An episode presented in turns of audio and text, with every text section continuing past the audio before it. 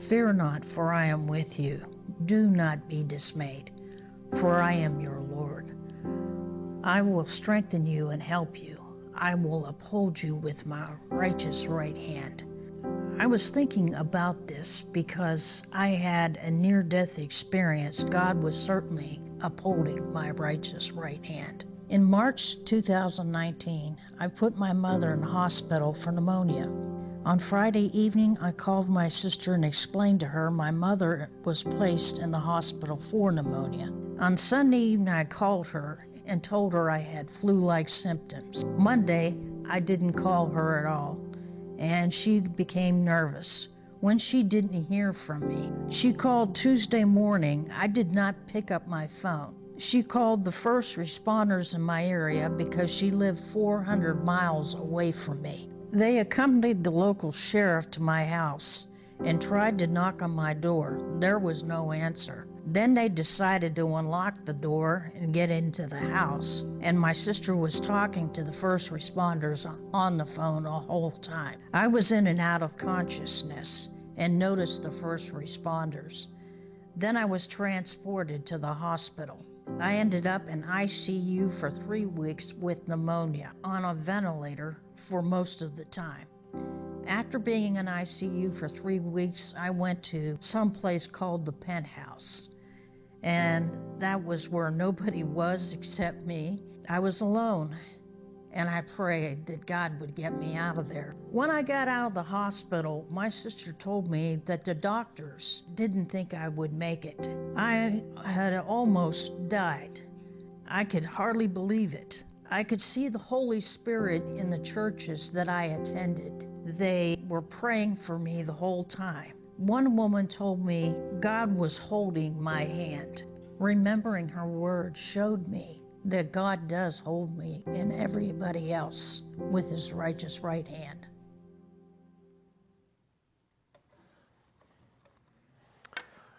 Thank you, Sharon.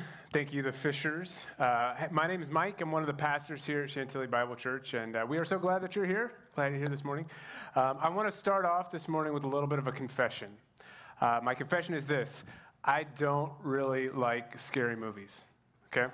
It's not for the reason that you might think. It's not because they scare me. Uh, in fact, uh, they bore me. And let me tell you why, okay?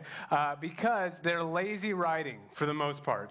Let me give you a classic example of a scary movie, right? You have whatever the threat is going on outside. The aliens are attacking or the killer is on the loose, and you got the people that are huddling up in the home, right? And all of a sudden, at the end of the dark hallway, there's a noise, right? And so the like the least paid actors like, I'll go check it out. Uh, I think it's coming from the knife room. And they're like, go over there. Um, and they go down there, and for uh, just to move the story along, they make the most illogical, unreasonable choices, and they go uh, down there. It's just lazy writing. Or the other thing that I don't love is like it's the, the, jump scare. You guys know what that is? It's like the real soft music, and all of a sudden the cat jumps out of the you know like cupboard. Or it's like the Jack in the Box uh, kind of mentality. Lazy writing, and I won't stand for it. I won't stand for it. Same reason I don't love superhero movies. Um, now that I've alienated half the room, let's jump into uh, God's Word together. But uh, in all seriousness, uh, fear is a big part of our world. Now, it's not just the fear that we may see in scary movies. Um, is fear comes from all directions. So we're going to talk about fear today. Uh, but before we talk about uh, that kind of fear, I want to tell you the couple fears that we're not going to talk about today. One is not the fear, fake fear movies. The other one is not what I would call maybe like the good fear. And let me explain that. It's, it's like the wisdom that motivates you to do something uh, good that is in line with the truth of God and who is. For example, we live in this fallen, broken world. So I recognize that in the truth of God, so I put my seatbelt on when I get in my car because I'm afraid of getting in a wreck. Or when my four year old's running to the end of the street, I scream out, stop, because in fear, I want to act in wisdom that he would not run out into the street and get hurt because we live in this fallen, broken world. There's a kind of a wise fear that kind of motivates us to live in truth. What I'm talking about today and what we're going to discuss today is a totally different kind of fear. In fact, it's not a fear that's rooted in the truth of who God is, but the opposite. It's a type of fear that can come grip our hearts, even us as believers, that is actually rooted in lies about who God is and what He's doing. It's fear that's birthed in a disbelief and a distrust in God. But we're fed fear all the time. Let me give two classic examples in our culture of some of the fear that we deal with. Uh, are you guys familiar with the phrase uh, FOMO, the fear of missing out? Anybody? So, FOMO, the fear of missing out, that's one fear that we hear all the time. What is that? Well, it's the idea that when I look inside myself and I may be broken or sad, empty or lost in here, but I can be made complete, whole, happy, and satisfied by something that's out there. That if I am lonely and sad or unvalued, that peace and happiness I need is just a purchase or a relationship or an experience away. Advertisements and social media feeds are flooded with pictures and videos and stories of people who seem to have the happiness and the contentment and security, the very peace that we're missing out on. And so we live in constant fear that we're missing what everybody else seems to have. Missing out because we're missing it, whatever keeps us from feeling complete and being happy. And so we kind of live in this brooding sense of fear all the time. And if it's not the fear of missing out, it might be another fear, and that's the fears of living in the dangerous world around us. From natural disasters to nuclear war, economic collapse, this administration, that administration, that pending diagnosis, that job loss, inflation, whatever. There are a million ways that we can be fearful and we fear that our lives and the lives of those that we love might be hurt or even lost. This world is dangerous, and news media wants us to know that, right? It's their business model designed to perpetually keep us afraid, offering the solution to our fears, which is conveniently in the next administration or the next platform or politician. You see, the fear of missing out and the fear of the dangers of the world around us are real and in a 24 7, 365 information stream of the internet, social media, and cable news, we're hit all day, every day, bombarded with reasons to fear. We are living in an age of fear. But, believers, is that how we're called to live? Gripped by the same fears of an unbelieving world, running to the same false saviors that offer the peace our hearts are desperate for? Or, or are we called to something radically different? Gripped not by fear, but by a courage, a supernatural courage that is rooted in the truth of who God is. And it causes our fears to melt and for us to shine like stars in this age of fear. Yes, we are. And so today we're going to continue in our series, Faithful, looking at the promises of God and specifically how we can have a fear melting courage. So if you haven't turned already, turn to Isaiah chapter 41. And as you turn there, let me tell you a little bit about Isaiah if you're unfamiliar. So, the book of Isaiah was written about 700 years BC. And it was written in part to help God's people understand how to have that courage. And it would come by trusting God in the face of tremendous reasons to fear. So in this book, God tells his people that armies are coming to invade, overcome, and take them off into captivity. Brutal threats to their lives, their loved ones, and even their identity as a people. But God tells them to trust. Trust who He is and the good plan He is working. And then He gives them these words that we'll read when their fears seem overwhelming. So let's read Isaiah 41, 8 through 10. God's word says, But you, Israel, my servant, Jacob, who I have chosen, the offspring of Abraham, my friend, you whom I took from the ends of the earth and called from its farthest corners, saying to you, You are my servant. I have chosen you and not cast you off. Fear not. for I am with you. Be not dismayed, for I am your God. I will strengthen you, I will help you, I will uphold you with my righteous right hand. See, it's in these words that the chosen people of God were to trade their fears for courage and their despair for hope. And it's in these words that you and I, the chosen in Christ, are meant to do the same. So, to do that, we're going to ask ourselves two questions today. One, what is the source of our fear? And then two, what is the source of our courage? So, let's jump in together. Let's look at that first question. What is the source of our fear? So, to actually understand that, we're going to have to hit pause here in Isaiah and actually go back to when fear first entered the universe. Back in the book of Genesis, with Adam and Eve and God and the serpent and the tree, and starting uh, in chapter 3, verse 8, read with me and we'll unpack together the source of our fear. Genesis 3:8 says this, and they, Adam and Eve, heard the sound of the Lord God walking in the garden in the cool of the day, and the man and his wife hid themselves from the presence of the Lord God among the trees of the garden. But the Lord called to the man and said to him, Where are you? And he said, I heard the sound of you in the garden, and I was afraid because I was naked and I hid myself. This is the first instance where fear enters the world. So, what happened that caused Adam to run away from God and hide in fear? Because we know Adam wasn't always afraid. So, if you're familiar, earlier in this story of Genesis, God, the almighty creator of the heavens and earth, he made a perfect, peaceful, sinless world and put his crowning creation achievement right in the center, his image bearers, Adam and Eve. And everything was operating in the perfect harmony of goodness and peace. God in his rightful place in their hearts and in the world mankind in perfect, sinless relationship with God, perfect, sinless relationship with each other and the world around them.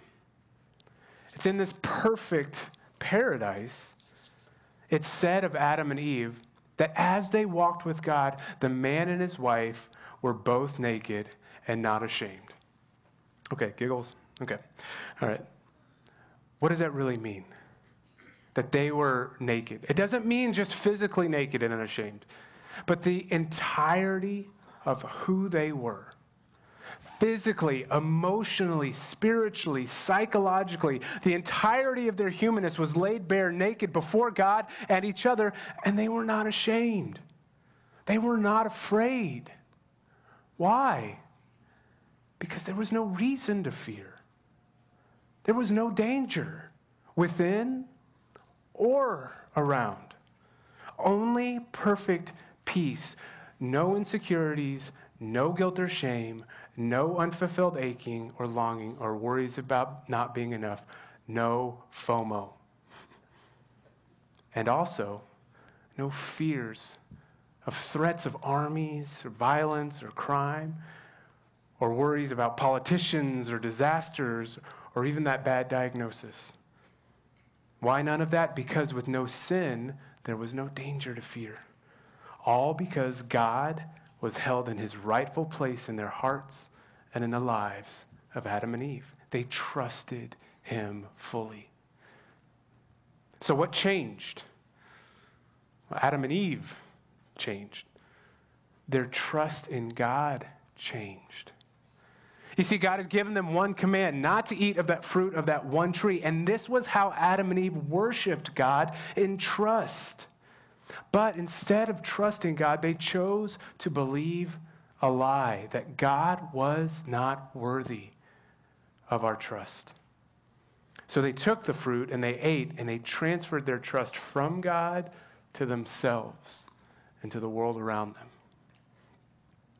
And right then, sin entered the world and all of its curse death, pain, hurt, insecurity, shame, and brokenness, and fear.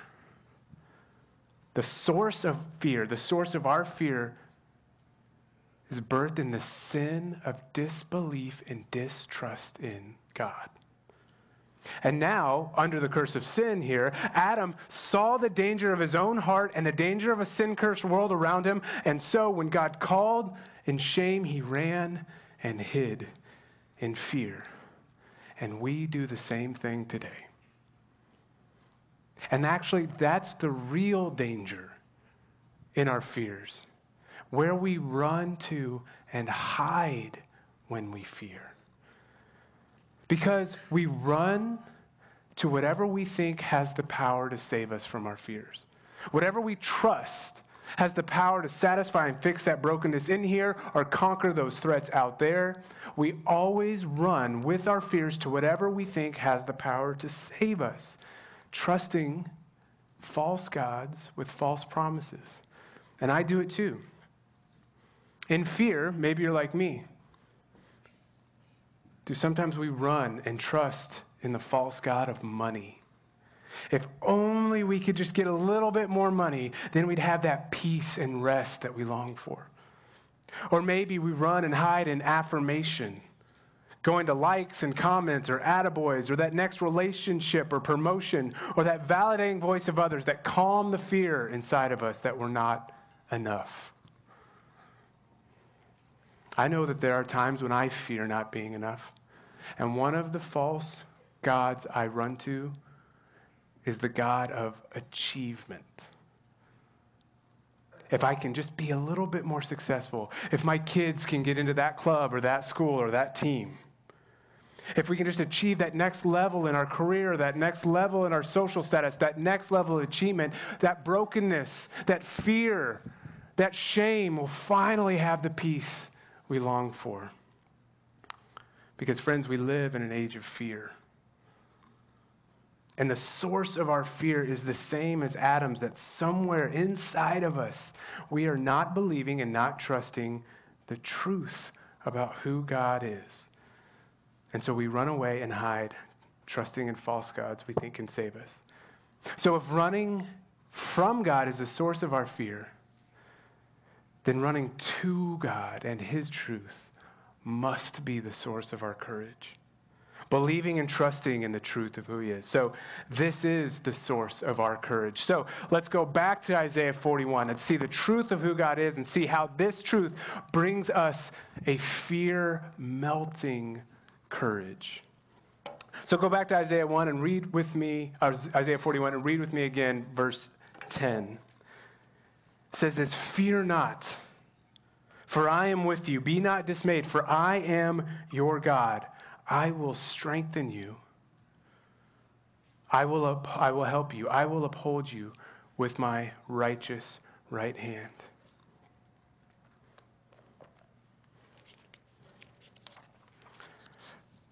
God tells them, when you and I fear, whether it's looking inside ourselves or looking around you, He's speaking to His people here and says, Don't forget who I am. The first step in a fear melting courage for the Israelites or for us is remembering God's position.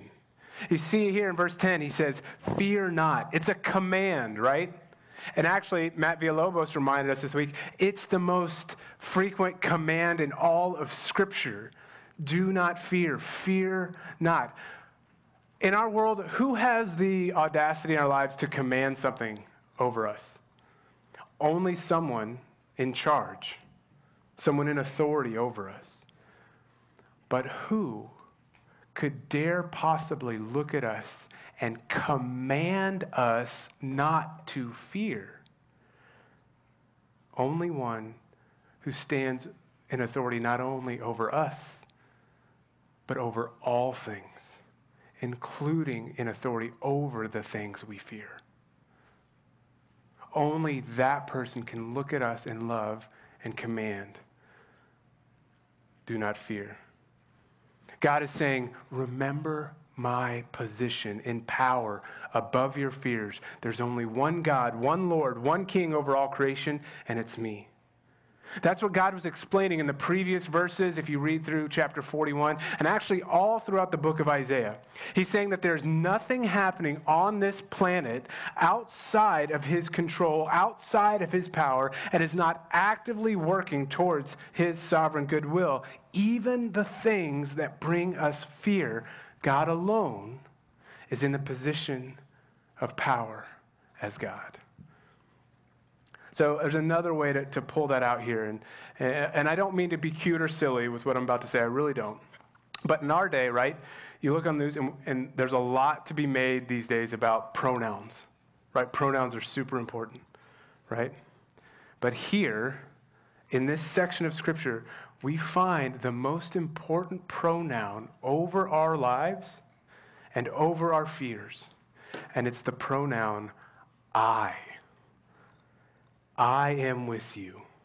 I am your God. I will strengthen you. I will help you. I will uphold you. God doesn't tell you, fear not, you've got this.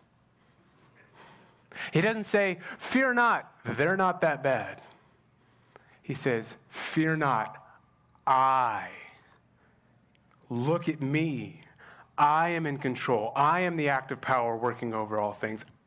The source of our courage is when in our fears, we run to remember first God's position as God Almighty over all things, over us and all we fear.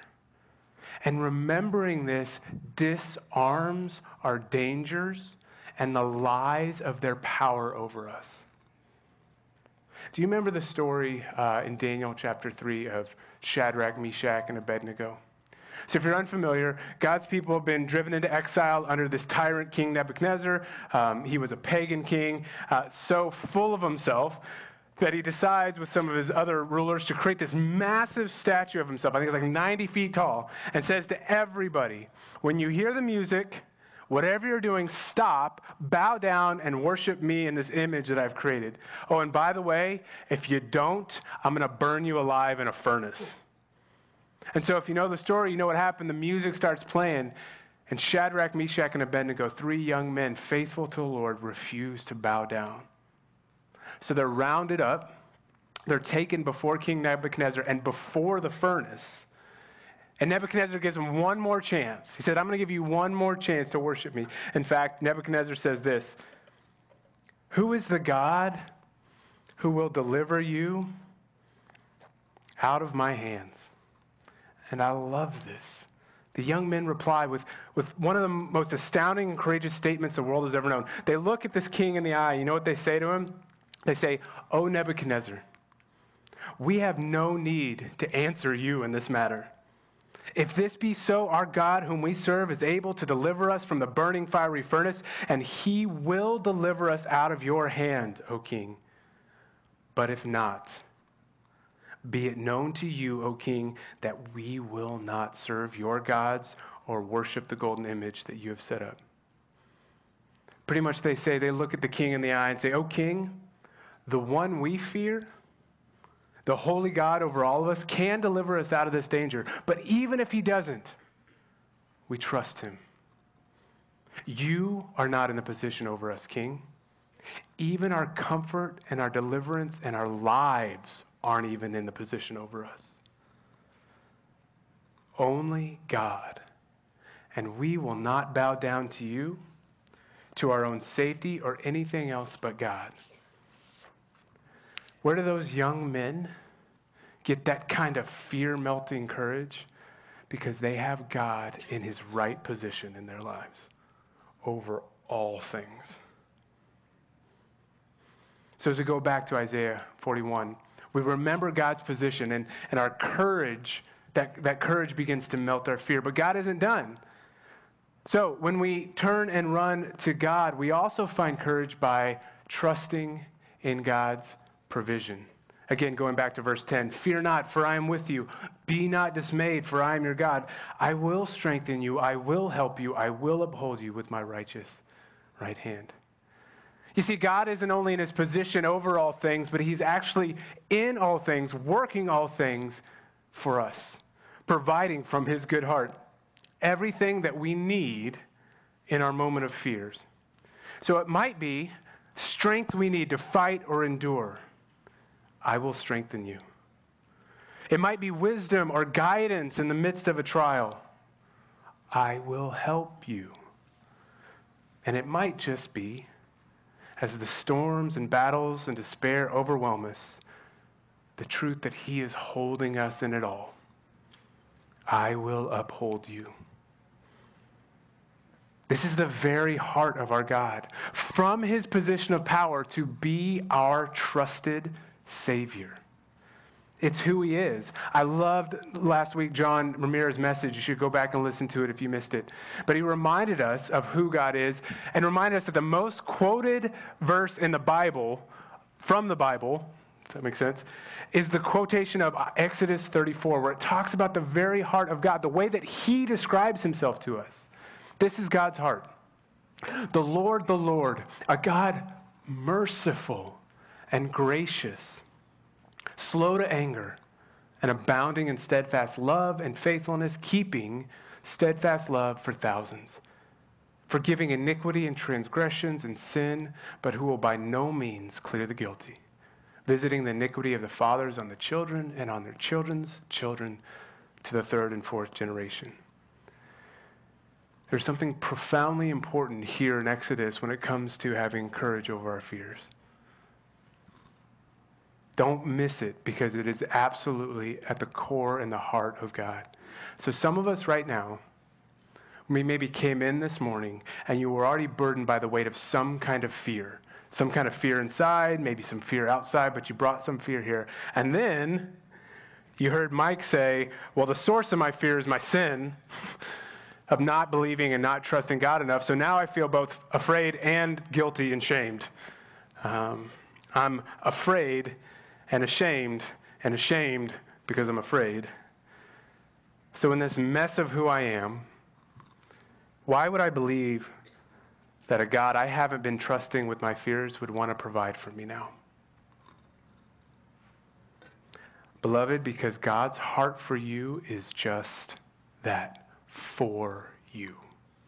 He is for you. He desires, He wants to show you the extravagance of His grace. He wants to provide for you. He doesn't provide for the deserving, He doesn't provide for the worthy. Hear this the strong don't need strength, the put together don't need help, the courageous already don't need courage. So when you're wrestling with fear maybe even shame and guilt and disbelief in God, know that right now, God's desire is to provide for you. In the midst of your fear, in the midst of your weakness, even in your midst of undeserving shame and guilt, He wants to provide His grace, His compassion, His spirit, His strength, His help, His rescue, His courage. Right where you are, in your mess, and in your fears and in your distress and despair. In the brokenness within you and the brokenness of the world around you. Remember, He hates your fears more than you do, and He wants to deliver you from them by providing you what you need. That is His heart. Now, we need to be clear His provision may not be what you want in the moment. Ask Shadrach, Meshach, and Abednego. They got it. They understood. They were ready to lose it all except the position of God in their hearts. That was what they weren't willing to lose. And they looked to God and they trusted Him, and we can trust His heart for us, and we can trust His provision for us. And we know it's from His goodness, whether His provision in our fears is that miraculous healing. Or is the materials or the resources that we need, or it is that thing that we've been praying for that, yes, He does provide. Or even if that provision is something else. Maybe it's strengthening our soul to endure. Maybe it's trusting in our hearts to see beyond the furnace in hope. Or maybe it's the ability just to hold tight to Him when the world tells us that there's every reason to let go courage is trusting God's provision no matter what provision he decides is good. That's a fear melting courage. Back to Isaiah. Fear not, for I am with you. Because the source of our courage is found in remembering his position and authority. It is trusting his provision, whatever it may be. But the greatest provision he gives us that helps us stand in a supernatural courage in the face of our fears is the provision of himself, resting in God's presence. The promise we hold on to in all of these things, the foundation of our courage. I am with you. I can remember uh, a few years ago, not, not that long ago, um, I was going through a really intense season of anxiety, really hard season. Uh, and it was that kind of anxiety that I, I would wake up in the morning like mid panic. Anybody recognize you don't have to raise your hand? Um, but I would just wake up mid panic, and, and, the fears, whatever they were, were just really intense, and I would just have these kind of panic moments wake up. Uh, and I can remember uh, like sitting up in bed in those moments what brought me the greatest peace, the greatest comfort, the greatest ability just, just to walk through and work through my fears in those moments of panic, I'd feel the hand of my wife Erin just on my back. That's it. Her touch. No words needed, just her presence in the midst of the fear. And some of you know what I'm talking about with that, that there's something about presence that can bring about the seeds of courage when we need to face and overcome our fears. So I want you to imagine, church, those moments you fear, maybe the moment now or maybe the moment that's coming, that, that panic, that anxiety, that fear, when the armies seem overpowering, when the emptiness inside you drives you to despair and you feel vulnerable and exposed and weak and helpless and tempted to run away, God is with you. His hand, the hand that made the universe, gently and warmly resting on your back. In other words, you don't face anything in this life alone. Even when you don't see him, even when you don't feel him, believe him, trust him, and his promise I am with you. And let that courage begin to melt your fears. You guys remember one of the most famous passages in all of the Bible, Psalm 23, written by David. And one of the most beautiful passages about courage comes through this. Listen and let it speak over you in your fears right now, where David says, Even though I walk through the valley of the shadow of death, I will fear no evil, for you are with me. Fear melting courage comes when we are resting in God's presence with us. So, I mean, how can we really trust that part of the promise, right? How can we really trust God is with us in our times of greatest fear? Because Isaiah 41:10 isn't like a metaphor for God's presence. It was a prophecy. God would come to be with us. God incarnate, our Emmanuel, present in flesh and blood with us in Jesus. And in doing so in Jesus, we would see the greatest courage that the world has ever known. So while it's true, kind of recapping, that the source of our fear is disbelief and distrust in who God is. And, and it's true, the source of our courage is reversing that. It's believing and trusting God, remembering his position and authority over all things, even our fears. Remember his promise to provide for us in the midst of our fear. Remembering the promise of his very presence with us in the fear. But what if in all that I'm still afraid? What if I still find myself distrusting and disbelieving God and running in fear to all those other false gods and false promises? What's my hope then?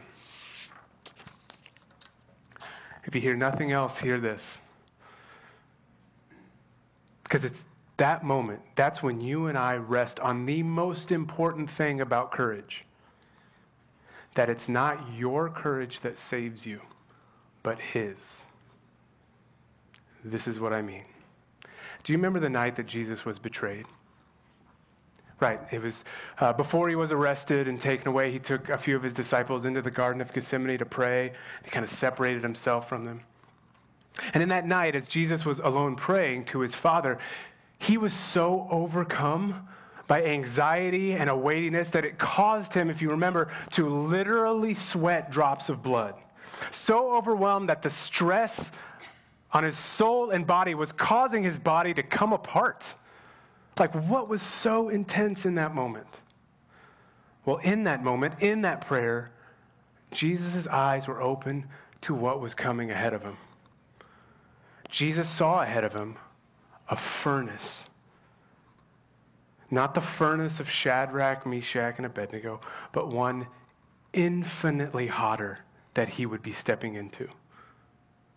Jesus saw a glimpse into the furnace of the cross what it would take to rescue us. Jesus saw what it would cost to take upon himself God's holy justice and wrath against the evil sin and curse of a disbelieving and distrusting world. And when Jesus saw that fiery furnace of God's holy judgment, his body broke into a blood sweat. And he prayed, asking if there could be another way, saying, Father, if you are willing, remove this cup from me. And then a pause, however brief. In that momentary silence, the greatest act of courage that the world has ever known. Because seeing that blood, sweat inducing intensity of the fiery furnace of God's judgment, the cross before him, our Savior then said, Yet not my will, but yours be done.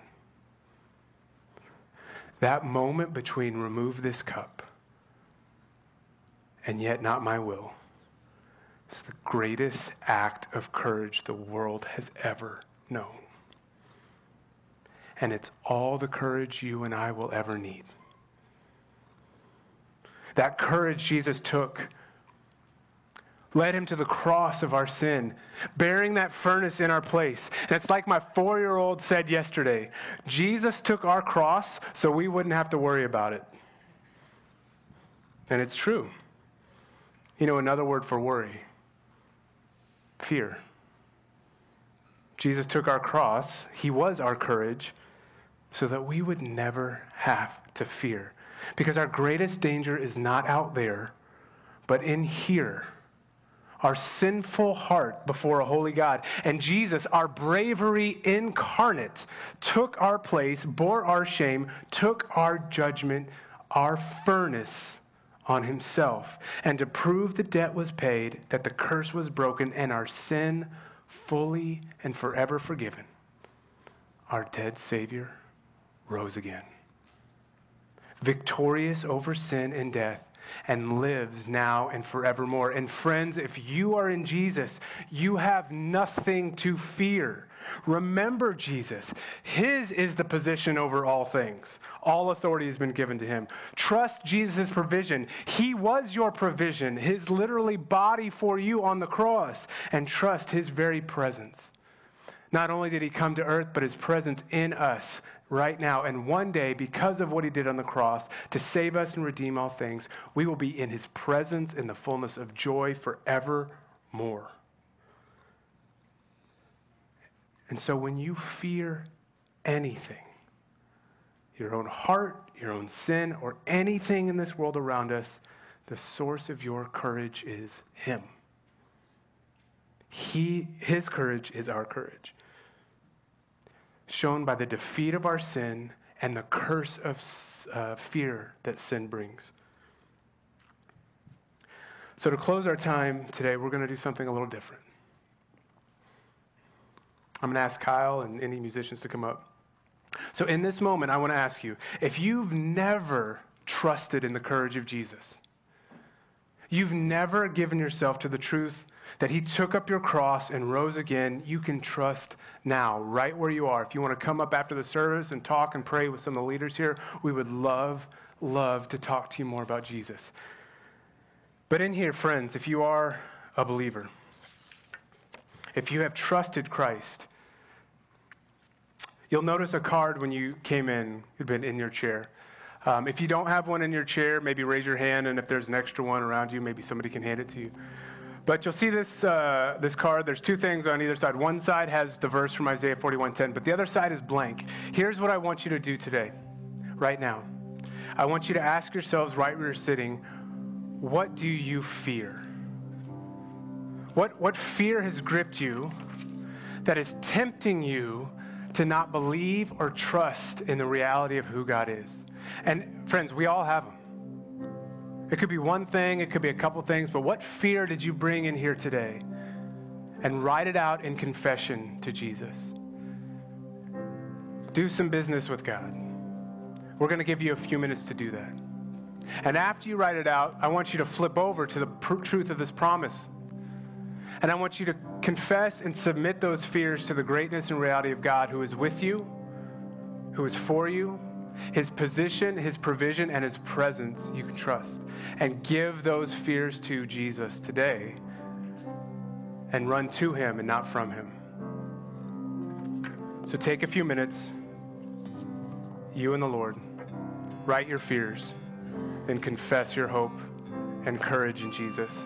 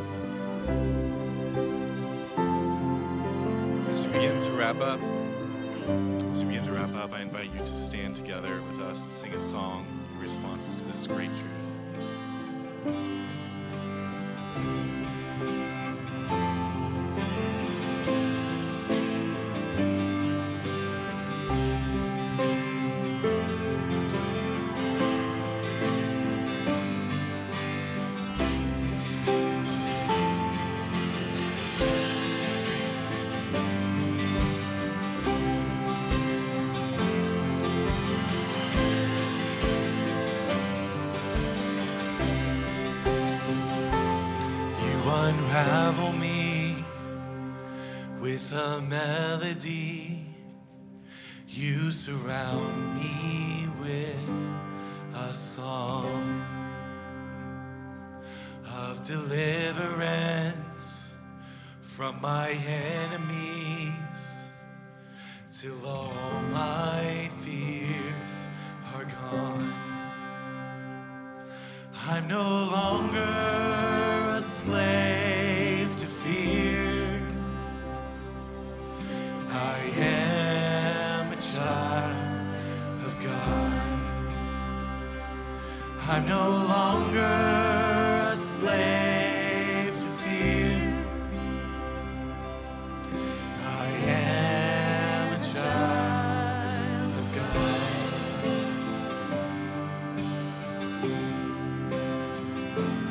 From my mother's womb, you have chosen me.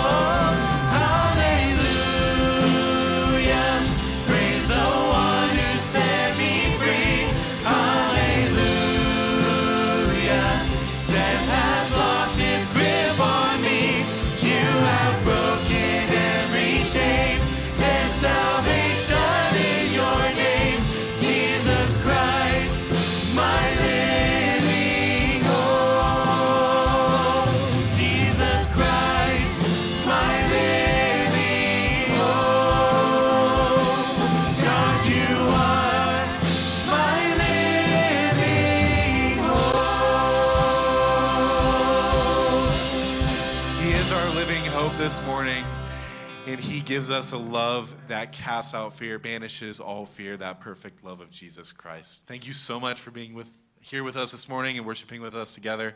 If you are in need of prayer, pastors, elders, and deacons will be up here to pray with you.